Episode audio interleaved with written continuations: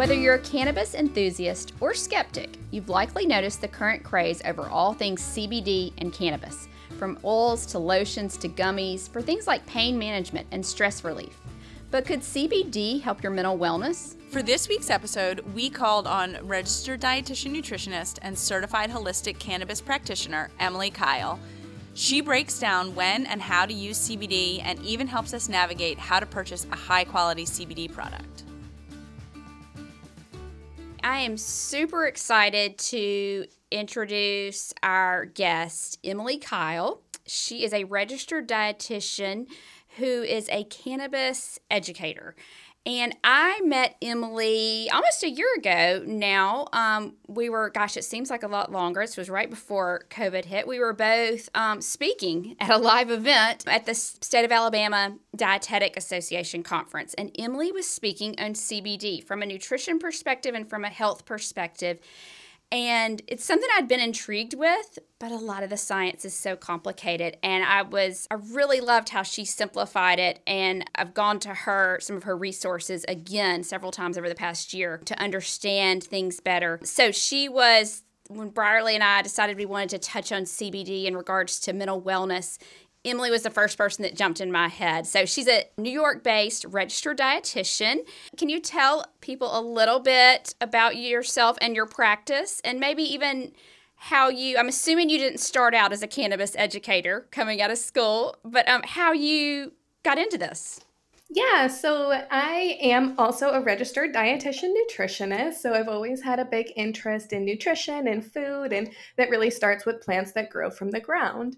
And for a long time, I've been a cannabis consumer, but most of my career I spent hiding that fact. Um, and then recently, within the last two years, we've seen such a big cultural shift in how people feel about cannabis. So I just dipped my toe in the water talking about C B D, and I found that people were so super super interested, but really lacking any type of scientific or really evidence-based recommendation. So I decided to go back to school. I did a certificate program through the Holistic Cannabis Practitioner Program in order to get that foundational scientific knowledge that I needed in order to be able to have these types of discussions and really understand the plant and how it works within our bodies. So C B D, I always tell people, is really just like the tip of the iceberg when we're talking about cannabis. Now, the word hemp and marijuana, those terms are not botanical terms and they're not medical terms. They're actually government-defined terms. So according to the government, a cannabis plant is considered hemp if it contains less than zero point three percent T H C, and it's considered marijuana if it contains more than zero point three percent T H C. But the government's only looking at T H C, tetrahydrocannabinol, which is, again, just one of very many different cannabinoids within the cannabis plant.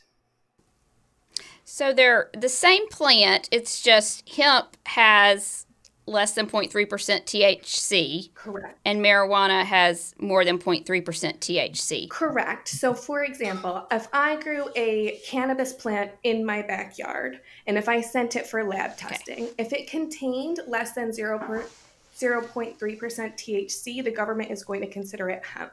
If I lab test it, if it grows long enough, it will eventually increase its T H C yields. And so if I sent that in lab testing, and if it had more than zero point three percent T H C, it would be classified as marijuana. But it's the same plant, it's all cannabis. And just to be clear, T H C is the cannabinoid that most that people associate with marijuana. Yes. The high from marijuana. Yes, so T H C is that psychoactive component, whereas C B D is that non-psychoactive component, and most of our other cannabinoids are non-psychoactive, which is why the government likes to focus on T H C the most, because that's the one that produces the most mind-altering effects. So in theory, Emily, could you, if we were to really pretend that you could go to like a, a garden shop or a nursery or whatever, and you you would say you wanted to buy a marijuana plant versus a hemp plant, like they are technically two different varieties. Yeah, so you'd want to talk about, so for example, I'm a licensed New York State hemp farmer here in New York State. So if I wanted to pick out seeds or seedlings for my garden next year, I would go and I would pick a genetic variety that has been produced to only produce up to zero point three percent T H C. Now, the actual environmental growing conditions will dictate whether or not that plant does produce more T H C or not, but the original plant genetics are going to give me a more favorable C B D dominant plant. And so, for example, last year I grew, the variety was just called Sour Space Candy. Now, if I was looking for a high T H C producing plant, in theory, if there was a nursery I could go to, I would let them know I'm looking for something that produces high amounts of T H C, and they would give me a variety or a strain that they have that's been specifically genetically bred to produce more T H C. That helps. So if we bring it back to your tomato example, right? Basically, it would be it would be like me going and saying, okay, I want to grow Cherokee purples, yes, and I want to grow cherry tomatoes. Exactly. Those are two different varieties of tomatoes. Right. With two different outcomes. Got it. All right. But they're all tomatoes. I'm so glad you broke it down for me. Thank you. You're welcome. We got the, we've got the, okay, so you've got hemp and marijuana. And so is C B D what comes from hemp, correct? So C B D can come from hemp, and C B D can also come from other plants. Even if they produce high amounts of T H C, they could also produce high amounts of C B D as well. So cannabis in and of itself produces C B D. So when a consumer is going to buy C B D oil, mm-hmm. um, or or whatever, just C B D in whatever form it is that they want to purchase it, are they, is it typically coming from the hemp plant? Most likely, yes. Yeah. So right now with our current federal legal legal standing, um, federally, it's up to zero point three percent T H C, and it's much easier to get those small amounts of T H C from a hemp-dominant plant. So we definitely want to, as during this interview, we want to talk about, you know, how to buy C B D and how to take it, et cetera, et cetera. But first, can we back up? Um, and can we talk about the connection between C B D and mental health? Definitely. There's a, a lot of really great preclinical evidence that I'll talk about, but kind of as a grand overview and why cannabis works for mental issue, mental health issues is all due to our endocannabinoid system. So just like we all have a digestive system and a cardiovascular system, we all have what is known as an endocannabinoid system that affects just about every cell in our body. The endocannabinoid system is made up of different cannabinoid receptors within the body. So we have two main receptors. We have the C B one receptors, which are present on our brains and central nervous systems. And then we have C B two receptors, which are present in our immune cells.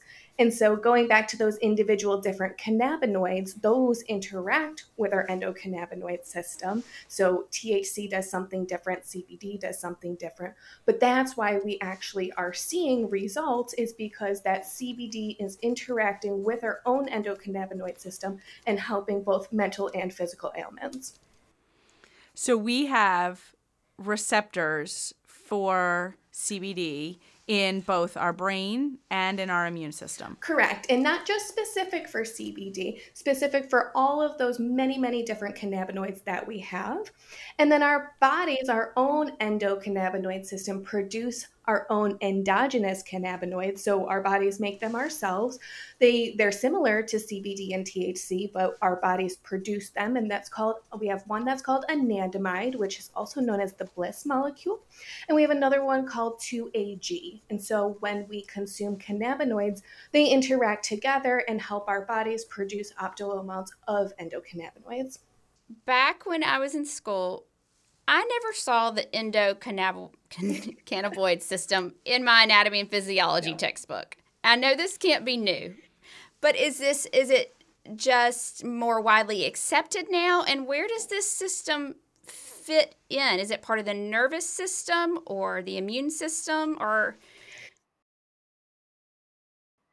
Yeah, so interesting enough, the endocannabinoid system affects all other systems. So our endocannabinoid system affects our immune system, our digestive system. It, it touches just about every system in our bodies. Um, scientifically speaking, it is a relatively new discovery. It's about thirty years old. They discovered it in nineteen eighty-nine. And so in terms of what we know in science, it's pretty new. Um, and unfortunately, we don't see it a lot. We don't see it in medical school. I didn't see it in dietitian school.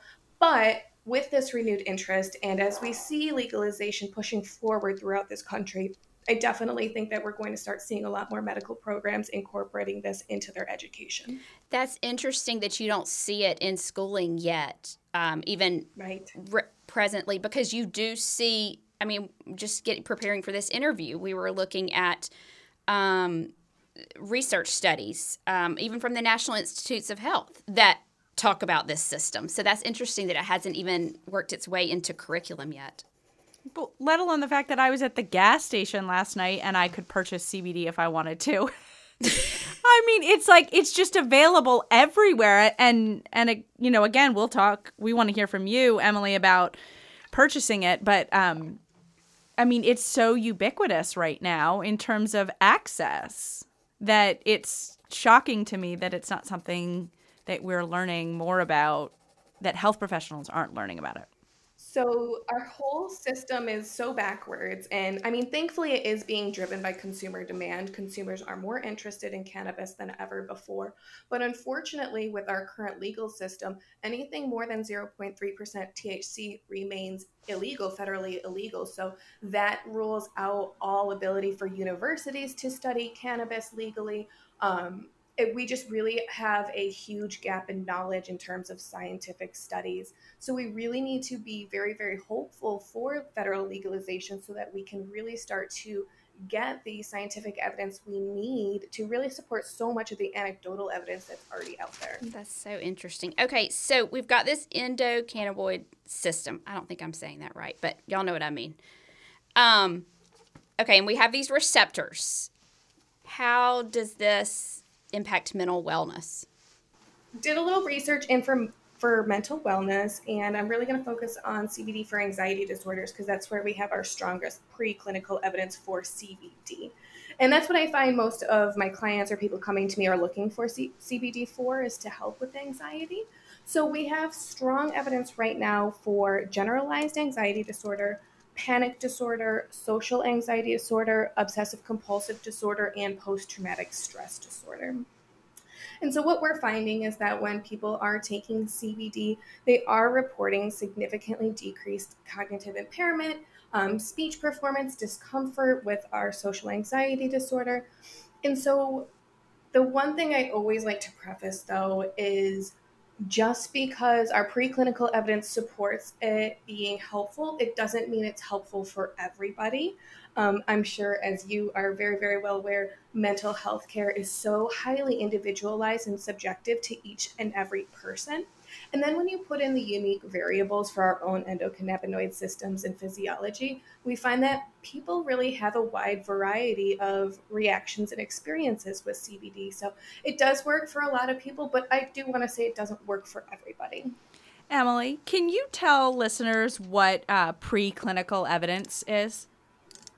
Yeah, absolutely. So that's just going to be the studies that have been done currently that are not our gold standard, double-blind, placebo-controlled studies, but just the studies that we do have available to reference right now, where in hoping we get this preclinical evidence when we are more able to study cannabis, people can go back to these studies, these hypotheses, and study them further with more controlled methods to produce results. Okay. So how does C B D potentially impact or lessen anxiety or anxiety disorders? Yeah, so it all has to do with the endocannabinoid system. And so there's a doctor, Doctor Ethan Russo, who believes that many anxiety disorders and other disorders can be attributed to a clinical endocannabinoid deficiency. And so, as I mentioned before, our bodies do produce our own endogenous cannabinoids. And it's believed that by supplementing with C B D and other cannabinoids, we are better able to replenish our own endocannabinoid systems, which then allow our bodies to reset, if you will, and kind of perform at their optimal per- peak performance. Interesting. And what has what have the preclinical studies suggested? Uh, I know it's not across the board for everybody; it's very individualized. But what is the what do those studies suggest that potential effects or benefits may be? I'm looking at a study. It's called Cannabid. cannabidiol as a potential treatment for anxiety disorders. And I can send you the study, but it was really, really interesting. They were looking at a single high dose serving of C B D compared to a placebo group. And the results were that the folks who took the C B D had significant reductions in anxiety, and they believed that these results were related to modified blood flow in the limbic and paralimbic areas of the brain, and that's following the sing- one single high-dose serving of C B D. And what would that blood flow, what does that suggest, that modified blood so flow? So that's it. I believe what this they're trying to say is that it's suggesting that the C B one receptors on our brains are interacting with the C B D, the supplemental C B D, and producing the optimal results that the people are reporting. So basically, we had two different groups. We had one group who were given C B D and another group who were given something that was not C B D, but... Right. Yep, could have potentially been thought to be C B D, aka the placebo, yes. Right? So yes. The group, both groups had some level of anxiety. The group Correct. That took the C B D had significant improvements in their anxiety that I'm going to assume were self-reported. Is that correct? Yes, that is correct. Okay. And then the mechanism that researchers think played such an important role in helping lower the anxiety was the fact that it was improving blood flow in the brain using this because C B D was attaching to the C B one receptor in the brain.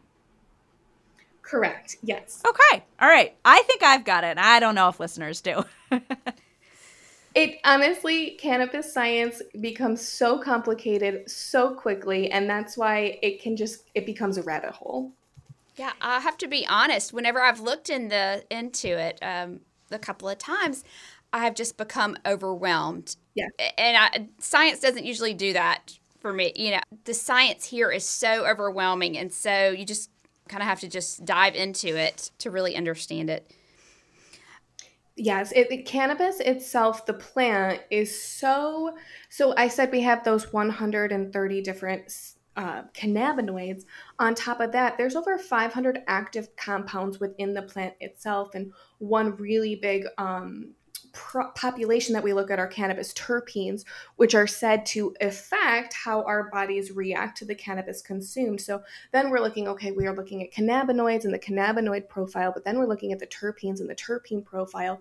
And eventually you can get so caught up in so many different molecules that it really, that's a good reason why it's very, very difficult to study cannabis, is because all cannabis is not the same.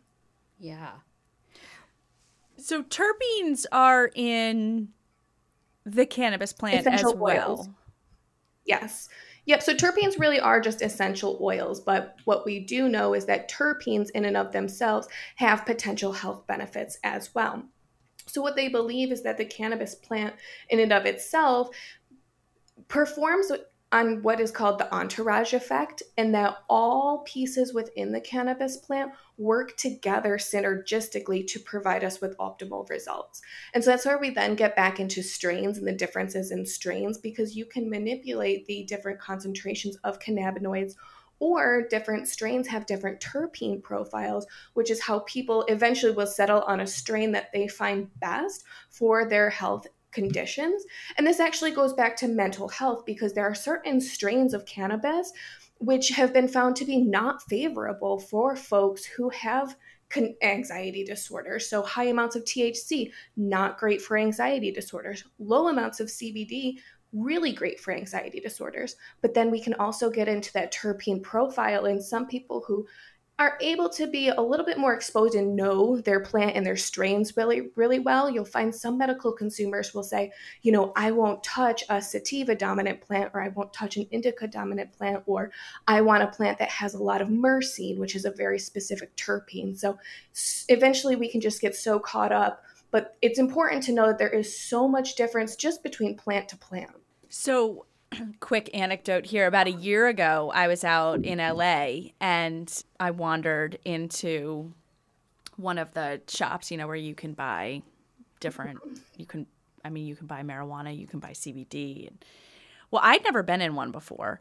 And I was just curious. So, of course, there are all of the different forms, right, that you yes. can yep. get C B D and T H C in, and then layer on all of the different strains. I mean, I probably could have spent two full days in there just getting an education from the brilliant yes. folks that happen to work there. But it really is, it really, for for somebody who even loves science, it was so overwhelming. So where do you start, Emily, in terms of, like, do you have a resource that you would recommend that people can look into? Are there one or two strains that you say, like, hands down, absolutely, this is always the way to go? Can you guide us a little bit in that regard? Definitely. So it is hard because so many people just want, like, a really super simple answer, right? It's kind of like the nutrition world where people are like, just give me a meal plan and tell me what diet to take. And it's hard to tell people that I, you can't really do that. And so it's really been a struggle for me as a practitioner to be able to work with clients. But really what what needs to happen is whatever a client does, they first need to go slow. They need to take their time. They need to be patient. Um, and so I always start with C B D first. We always want to start with non-intoxicating forms of cannabis, and we can ex- experiment with that and work with that. And then move on to potentially introducing T H C. But it's really important to take baby steps and to start where it's safe, where you can gauge how make things are making you feel. And then, you know, if you have the option, working with a provider, if you're in the medical program, a medical c- cannabis doctor, to help you baby step up, because it really, it's a long process. You know, some people spend their whole lives looking for their perfect cannabis application method and perfect cannabis strain. And there's just so many things that need to be experimented with. And one thing you had touched on, which I haven't touched on yet, is the different ways to consume cannabis. There are four main ways to consume cannabis, and they all affect us differently. So if we're taking a sublingual tincture under the tongue, it's going to produce dramatically different results than if we're swallowing it. So we really need to start basic education on the different application methods, picking it and pairing it with a person's lifestyle, because kind of just like diets, we have to find something that works for the individual client, and then just being willing to tweak and test over time to manipulate and get that desired outcome. So I have had a lot of people come to me as a dietitian because C B D technically is a, a supplement, right, and a lot of times has connections to nutrition, or, or people assume I, I know how to guide them in selecting C B D, and I, I'm very quick to say I don't, and, but I'm wanting to learn. And so if we were to decide we wanted to try some C B D, our first option is to decide what form. Would that be our first step? Perfect. Yes. So C B D can come in many different forms. The very basic form is called flower, or the actual flower that comes off of a plant. It's the raw material. It's the lettuce from your garden, if you will. And so that flower can be used in a variety of different ways. It can be inhaled or smoked or vaporized. Um, it can be used to make edibles. It can be used to make sublingual tinctures, and it can also be used topically. So kind of just as a quick overview of our four main application methods, the first is inhalation, which continues to be the most popular among cannabis consumers. One reason it's so popular is because the onset time is so quickly, so it comes on within one to three minutes and you can feel the effects right away, and it's easier to titrate a dose to get to your maximum desired effect. Um, but unfortunately, it doesn't last as long either. It's about a one to three hour duration time. So there's inhalation, and it obviously comes with its set of drawbacks because it's smoking. The next is going to be like sublingual, which is most often what we see, like C B D oil tinctures that are held in the mouth or under the tongue. So that's going to be um, about a fifteen to thirty minute onset time. And what happens is when that oil is held under the tongue, it's more easily absorbed right into the bloodstream. And that's why we can see our quicker effects. Um, this is actually my preferred method of dosing C B D. Um, it has a pretty good bioavailability, about thirty percent. And so this is going to last about two to four hours. It's a little different for everyone. This is drastically different than edibles or if you were to actually swallow your C B D oil tincture. So holding it under the tongue is good.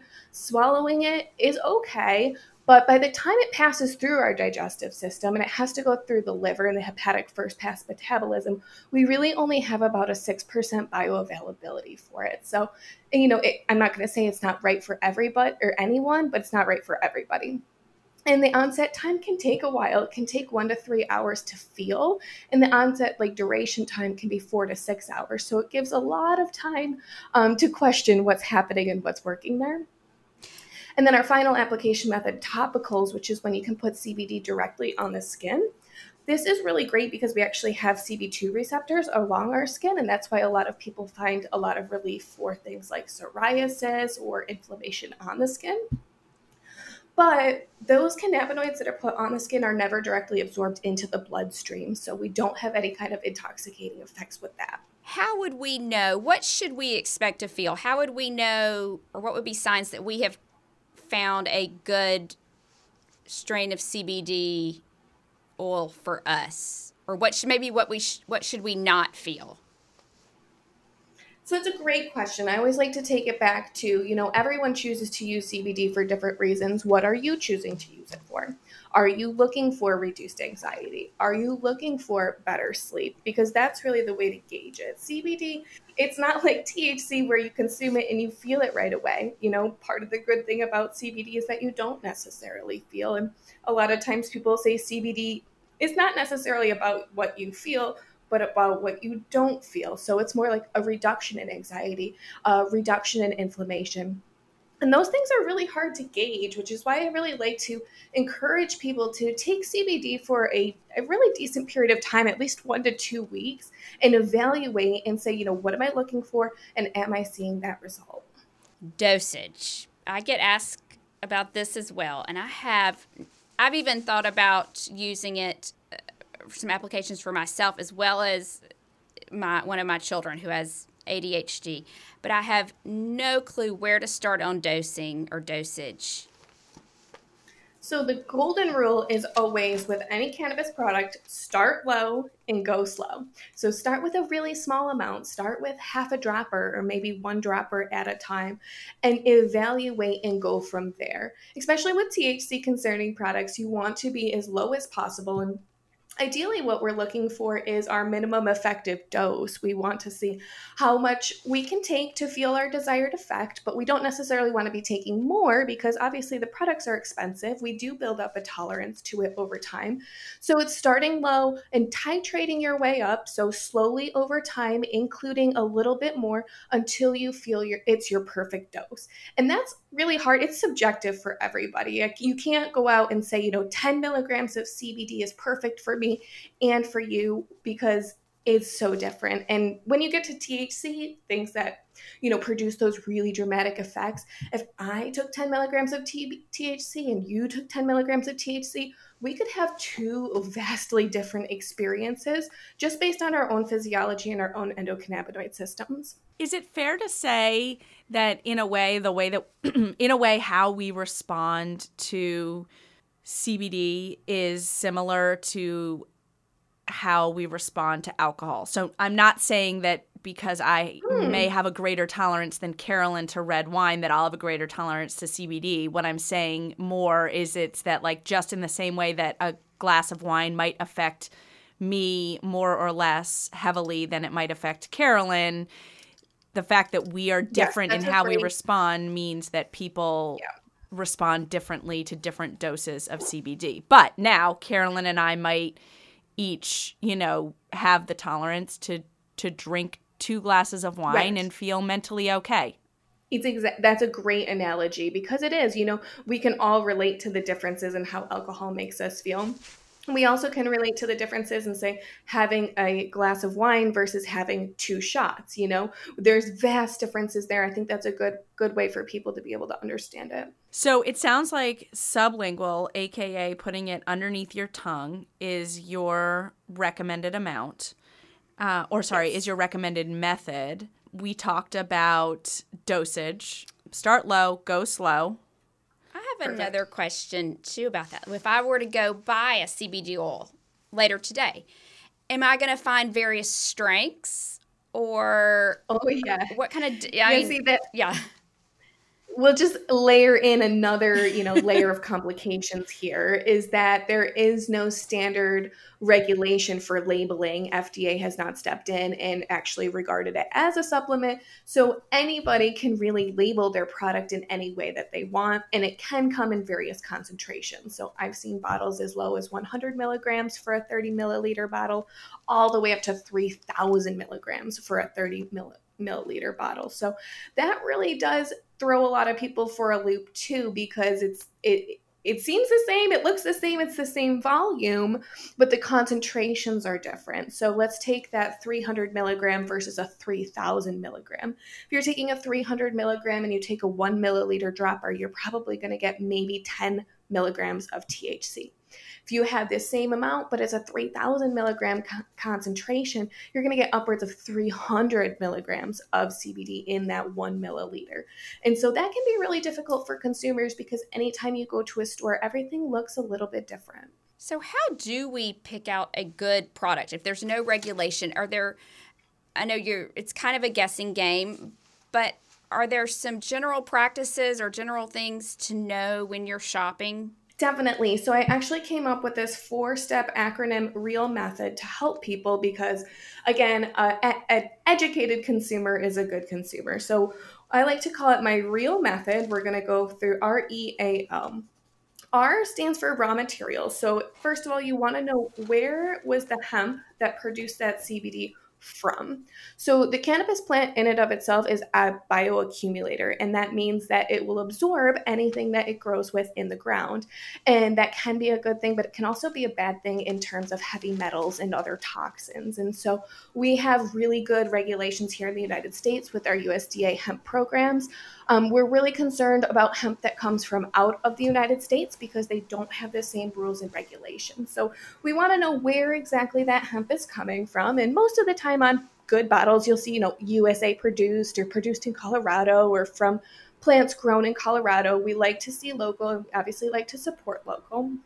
So once you know where your flower is coming from that produces the plant, then we have E, which is going to be extraction method. So how are the companies getting that C B D off of the plant and into the bottle? And so there's many different extraction methods out there. The two most popular are ethanol extraction methods and supercritical C O two extraction methods. I prefer supercritical C O two extraction. It's just a cleaner extraction. It doesn't leave behind the residues of alcohol.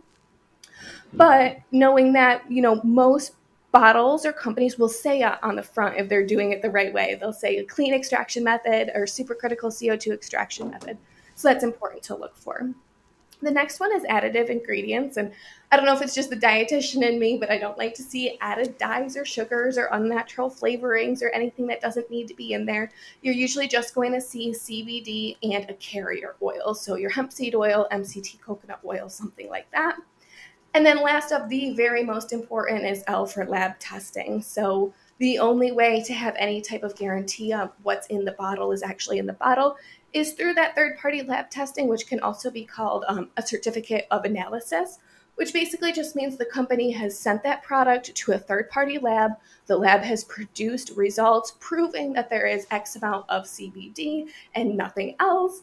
And that way the consumer can have that verification that that's what's in the bottle. That is wonderful. So oh, we're talking about where the raw materials came from, how it was extracted, mm-hmm. what additives may or may not be in there. You really want to focus on just C B D plus a carrier oil.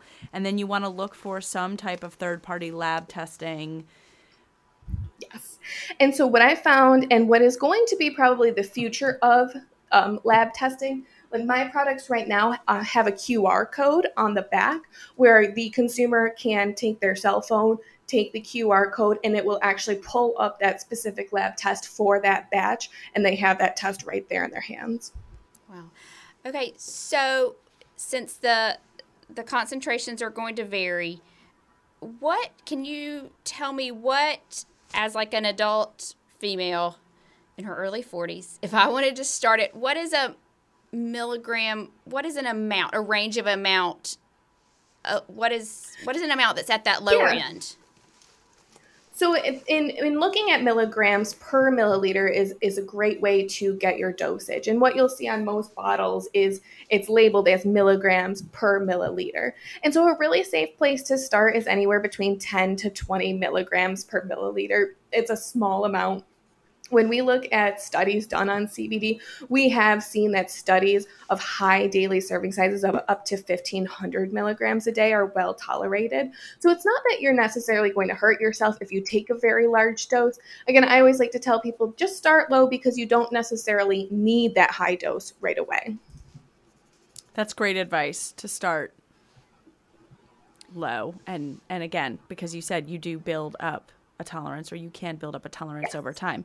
So going back to Carolyn using herself as an example, or me as another example, you know, uh, let me use me actually as an example, because I take uh, an antidepressant and an anti-anxiety medication, right? And so tell me, yep. Are there any, and I also actually take some supplements. So are there any prescriptions um, that would be, that C B D is going to interact with that we should be talking about or we should be aware of um, or mindful of? Definitely. So most of the time, C B D in and of itself is safe. It has a, a safety profile. It doesn't alter heart rate, blood pressure, or body temperature. Um, but it does have some drug interactions. So C B D itself utilizes the cytochrome P four fifty pathway of the liver. And so any other medication that utilizes the cytochrome P four fifty pathway may be contraindicated. And that's why it's always important to talk to your doctor. I'm really for people being super open and honest with their doctors. Most of the time, doctors are like, it's fine, go ahead and take it. But with certain things such as like blood thinners, you really want to be honest with your doctor, because what happens is the C B D makes other medications more bioavailable. So it's this, it's very similar to the way grapefruit juice works in the body with other medications. It's an additive effect. It makes it more bioavailable. And so actually this is why they're studying cannabis and C B D and its role in, in reducing opioid dependence, because it can help reduce the amount that's actually needed to be taken. So you can always, you know, do your own research. Does your medication utilize the cytochrome P four fifty pathway? Or simply ask your doctor if it's safe. In most cases it is, but it's always worth asking.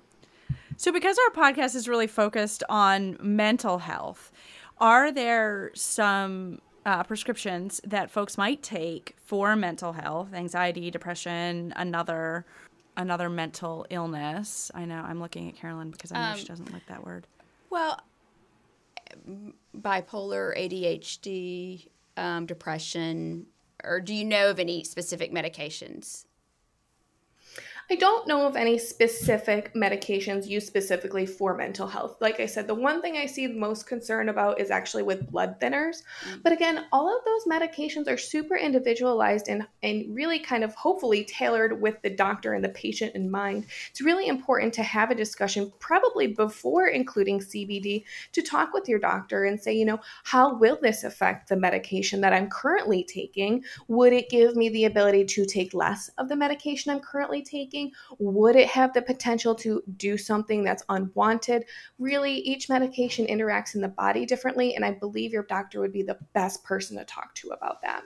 So where have you seen the greatest success or seen um, either whether, if it's in personal experience with clients that you work with or just in your readings of preclinical studies, but where do you see the most promise with C B D when it comes to mental wellness, but also just health in general? So I'm super excited. I really, going back to the entourage effect of how all different pieces of the cannabis plant work together, I think that's where we're going to see the most promise in the future. Um, C B D can be isolated as a single individual compound, but preclinical studies show that that is actually not the most effective way to take it. Um, so what we actually see is that C B D works synergistically with T H C. And so incorporating very, very, very small amounts of T H C with C B D is very promising for a lot of individuals. Um, and I just, I really get really encouraged by our current medical program. Our medical program does offer tons of C B D dominant options in, in addition to the T H C dominant options. And I think that be, people being able to have access to these different options and, and when you're looking at the medical program, you see that a lot of things come in ratios, ratios of C B D to T H C. Um, and that really gives people a lot of leeway to play with in order to find out what works best for them and their specific needs. Is there any, is there a ratio that you recommend, or just kind of just being aware of that as you, if you were going to, I think just being it. aware of it, because starting out, like your basic C B D oil that you're going to buy anywhere at the supermarket, it's usually a twenty to one C B D to T H C ratio. In the medical program, I see most people working up to a one to one C B D to T H C ratio. But again, that's medical, that's supervised, and that's over time. But it's important for people to know that you can manipulate different ratios of cannabinoids to produce various different effects. C B D actually helps to counteract many of the unwanted effects of T H C that people experience. And many folks who I work with actually have chronic pain, and, and T H C is very important for helping to manage chronic pain. So we see C B D being able to actually help those folks who don't want those very intense high feelings be able to feel better as well. I feel I feel much more confident about going to the store later Perfect. and looking for some. But is there a better place? Should we be wary of the gas station ones compared to the, you know, maybe the ones at Whole Foods or the ones from a supplier online? And then are there certain terms to be careful not to get swayed by it? Like I use the example of the term natural with food. They right. Natural's thrown all over food labels and insinuates to many people that it's healthier when it's really natural doesn't mean squat. Are there terms, I see like the terms medical grade and that kind of thing thrown around with C B D a lot. Are there, is that a, are there terms to watch out for or? There's definitely a difference in the brands that you're going to see at a gas station versus brands that you're going to see at a medical dispensary. So, for example, a medical dispensary here in New York State has an exclusive line of just C B D products. I believe that those products just naturally have been vetted by the medical dispensary. Um, you don't have to have a medical card to be able to go purchase them there, but you also have that other layer of protection, that other layer of eyes already evaluating the brand for you and kind of filtering out. Whereas at a gas station, a gas station manager is not going to know anything about how to pick a quality product to put on the shelves. And so you're really just taking a really I guess a crapshoot when going to a gas station. You're putting all the pressure on yourself to do the research, whereas more it, other institutions, more respected institutions, kind of do that that legwork for you and give you a little bit more peace of mind. So we are in Alabama, which means we are probably light years away from having a medical dispensary for C B D. So what would mm-hmm. our best bet be where it's not legal yet? I'm so sad you don't have a medical program. That's awful, first of all. um, second of all, if you go back and use that real method and do those four things that I said, if you, what I always tell people is like, invest a little bit in the first time research, you know, take a little bit of time to go on a brand's website and see how does the website look? How does it make you feel? What are they talking about? Are they talking about their commitment to quality and excellence? Are they talking about where their product comes from? Are they proud of how they sourced it, how they produced it? Once you can find a brand that you feel comfortable with that produces those lab results, that brand generally carries many different products. And so finding a comfortable brand, say you, you have your favorite brand of of yogurt when you go to the grocery store and you know that no matter what flavor, it's always going to be that same brand that you love. I think putting in the legwork to do just a little bit of research up front will absolutely pay off over time and make it much, much easier for you to be able to feel comfortable and confident trying new products. Emily, there are a lot of strains out there that, that you have touched on the concept of strains. When it comes to mental wellness, are there any particular strains that you recommend we look out for, or even that you recommend we consider avoiding?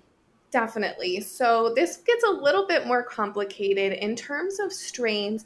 The only time you're really going to have a choice in the strain that you're picking is when you're working with raw flower. So very, very rarely do I see the strain listed on the C B D oil product. In most cases, C B D oil that's produced by large companies is a variety of strains all put together, then creating biomass, which then creates the extract that then goes into the final product. So pre-prepared products make it a little different, difficult to actually pick out the strain. Whereas if you're working with raw flour and preparing your own extracts or infusions at home, you have more of control over the strain. And so what we find is people will use the words indica and sativa most often. Now, these are actual like anatom- anatomical differences in the plant. The sativa plant grows much different than the indica plant. And most people find that they produce different effects. And so the t- sativa plant is said to be a little bit more of an upper. And now the sativa plant itself can have many different strains underneath it. But the sativa variety, again, more of an upper, um, but can be very, very triggering for folks with anxiety. A lot of people say that sativas can absolutely trigger panic attacks, anxiety attacks that they don't normally experience with indica dominant, indica dominant strains. And so it can be really difficult to find the perfect strain for you because unfortunately we're just not there yet in what is offered. I don't know, in Alabama, I'm assuming, I don't know if you can go anywhere and just buy C B D flower and ask someone about the strains of it. Whereas if you were in L A, you could very easily walk into a recreational or medical dispensary and say, I'm looking for a sativa dominant, C B D dominant hybrid. And they could give you exactly all of the options that they have. Oh, yes. That was the experience I had when I went into the dispensary in L A. And it just, I mean, as a total it's incredible science nerd, I mean, I was, I, I actually, to be totally honest, I didn't want anything for myself. I was in there, you know, shopping for a friend or two and just wanted to learn. And it's it's fascinating. So going back to indica, you said sativa can be an upper. So is indica yes. a downer? Opposite. Yes. So you'll hear people use the slang like indica couch, like indica puts you out. It's it's great for sleep. It's great for um, people will call it couch lock, where you're awake, but you're really just calm. You're just sitting there watching T V, kind of zoning out. Um, and so a lot of people will say sativas and indicas just have such opposite effects. Um, on top of that, a sativa and an indica, the plant, say they bred and had a baby, then it would be a hybrid. And what we see is that most strains are actually hybrids on the marketplace today. And that is, it can be an indica dominant hybrid. It could be a sativa dominant hybrid. But again, having access to product that is actually labeled as such and correctly labeled as such, even for me in New York, I, I don't see that, um, very rarely see that unless you're in a dispensary, which makes it hard for the average consumer to experiment and know what they're getting and being able to make decisions based on what they've liked and what they don't like. If if we're talking about indica potentially being a, a downer, right? I love that phrase, indica couch. Um, that's perfect. I will probably never forget that. But does that then mean that somebody who has depression should be avoiding indica?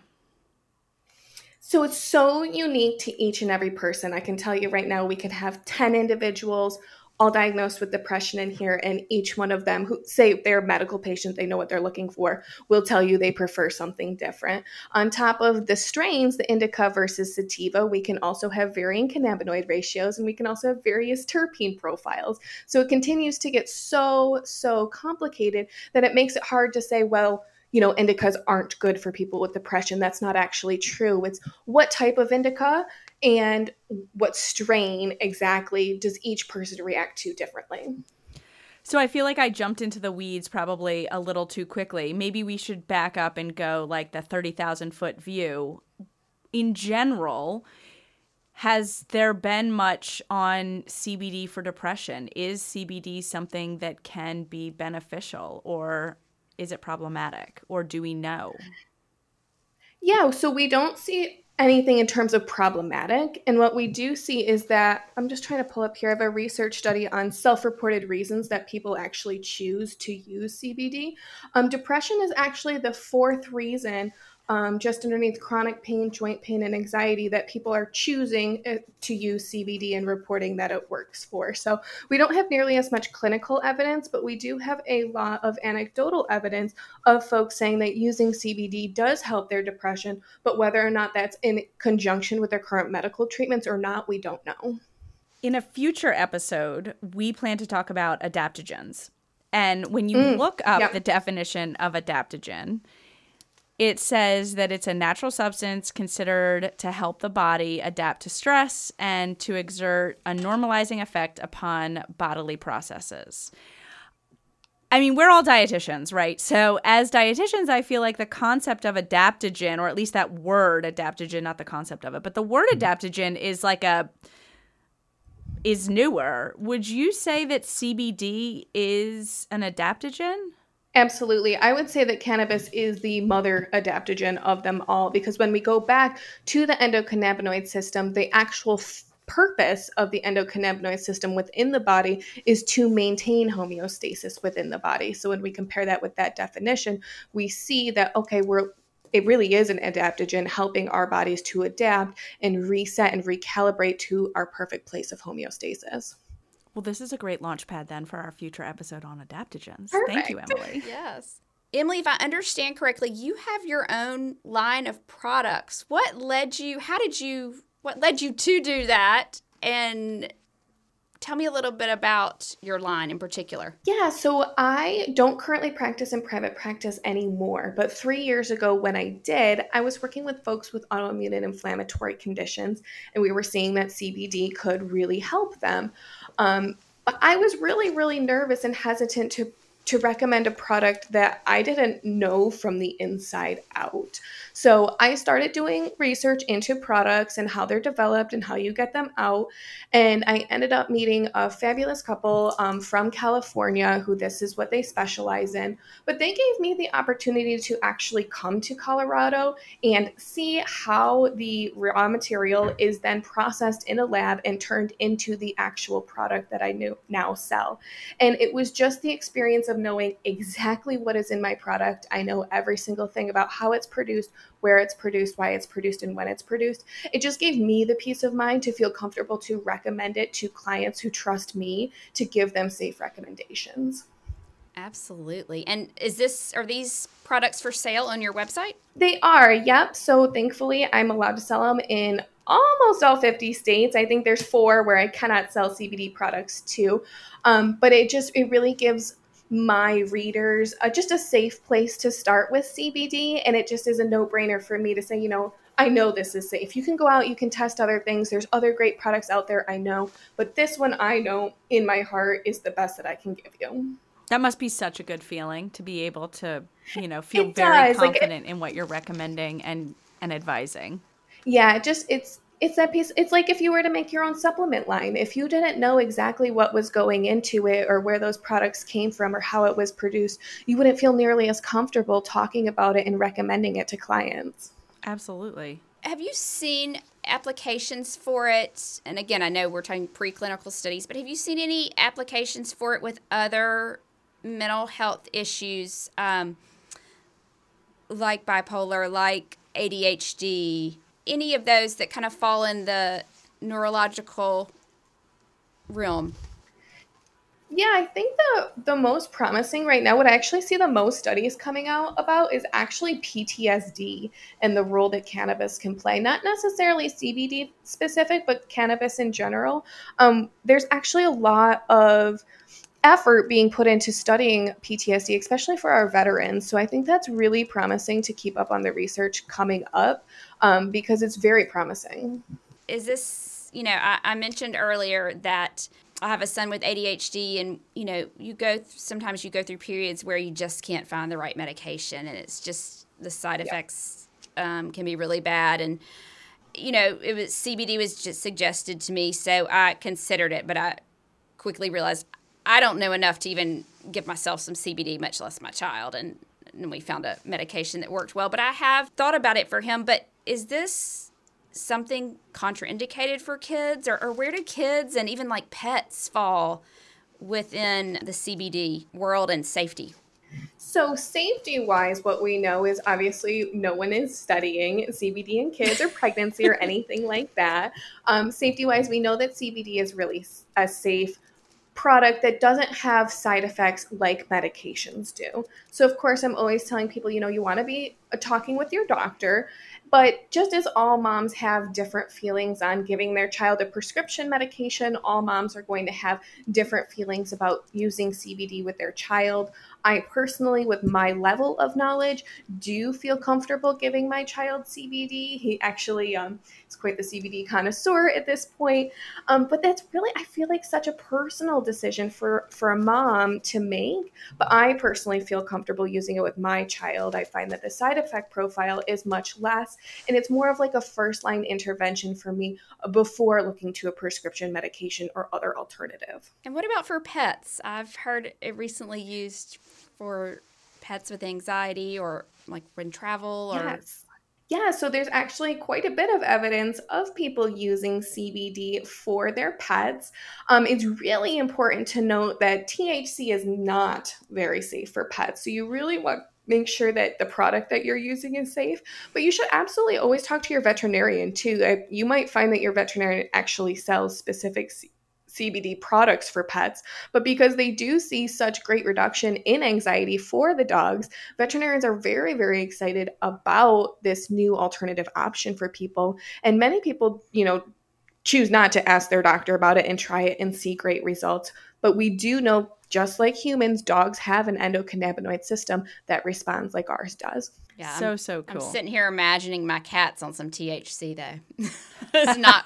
Right. So I believe it's the, I believe that dogs have more concentrated C B one receptors. So if they have T H C, it affects them much more differently, much more um, uncomfortably than humans. So I always like to just preface that as long as you know you have a safe product that's just C B D um, with trace amounts of T H C, veterinarians generally agree that it's safe to give to pets.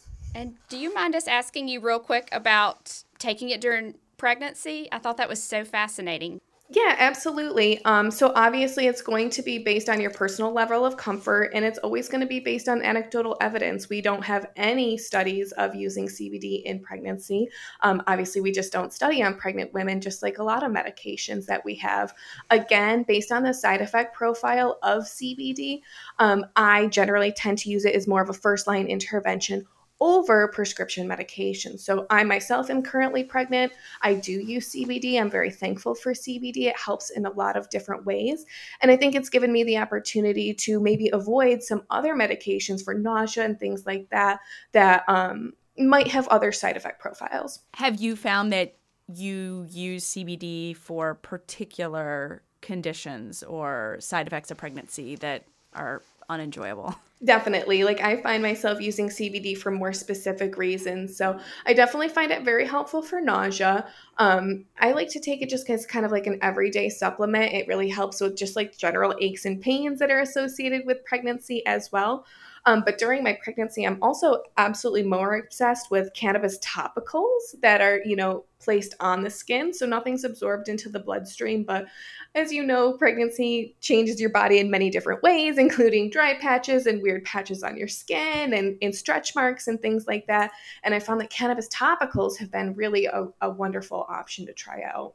That is such helpful information, especially because it sounds like there's still, even if somebody is particularly conservative about C B D during pregnancy, that, you know, there still are ways that you can use it compared to using a prescription, um, like you were saying, topically. Yeah. I mean that, yeah. And because it's not absorbed into the blood, so it's it's different. Yeah, and that's honestly always a great place for people. Anybody who's feeling conservative about C B D is topicals really are the safest place to start because they're not actually going into the bloodstream. They're just providing a localized effect where you place it, not really a systemic effect throughout the whole body. Awesome. This has been so fascinating. I really appreciate you talking with us. Oh, of course. Honestly, it's like, like I said, it's a rabbit hole. We could do this for another three hours. Thank you so much for joining us for the Happy Eating Podcast. I'm Brierley Horton. And I'm Carolyn Williams. If you liked this week's episode, then don't forget to rate and leave us a review on iTunes. And be sure to hit the subscribe button so you'll never miss a new episode. We can't wait to have you back at our table next week for a brand new episode. Bye! Bye. The contents discussed in the Happy Eating Podcast, such as advice, studies, text, graphics, images, and other material discussed or presented on the site or podcast, are for informational purposes only. The content is not intended to be a substitute for medical advice, diagnosis, or treatment. Always seek the advice of your mental health professional or other qualified health providers with any questions you may have regarding your condition. Never disregard professional advice or delay in seeking it because of something you have heard on the Happy Eating Podcast. If you are in crisis or think you may have an emergency, call your doctor or nine one one immediately. If you're having suicidal thoughts, call one eight hundred two seven three TALK, that's eight two five five, to talk to a skilled trained counselor at the National Suicide Prevention Lifeline. If you are located outside the United States, call your local emergency line immediately.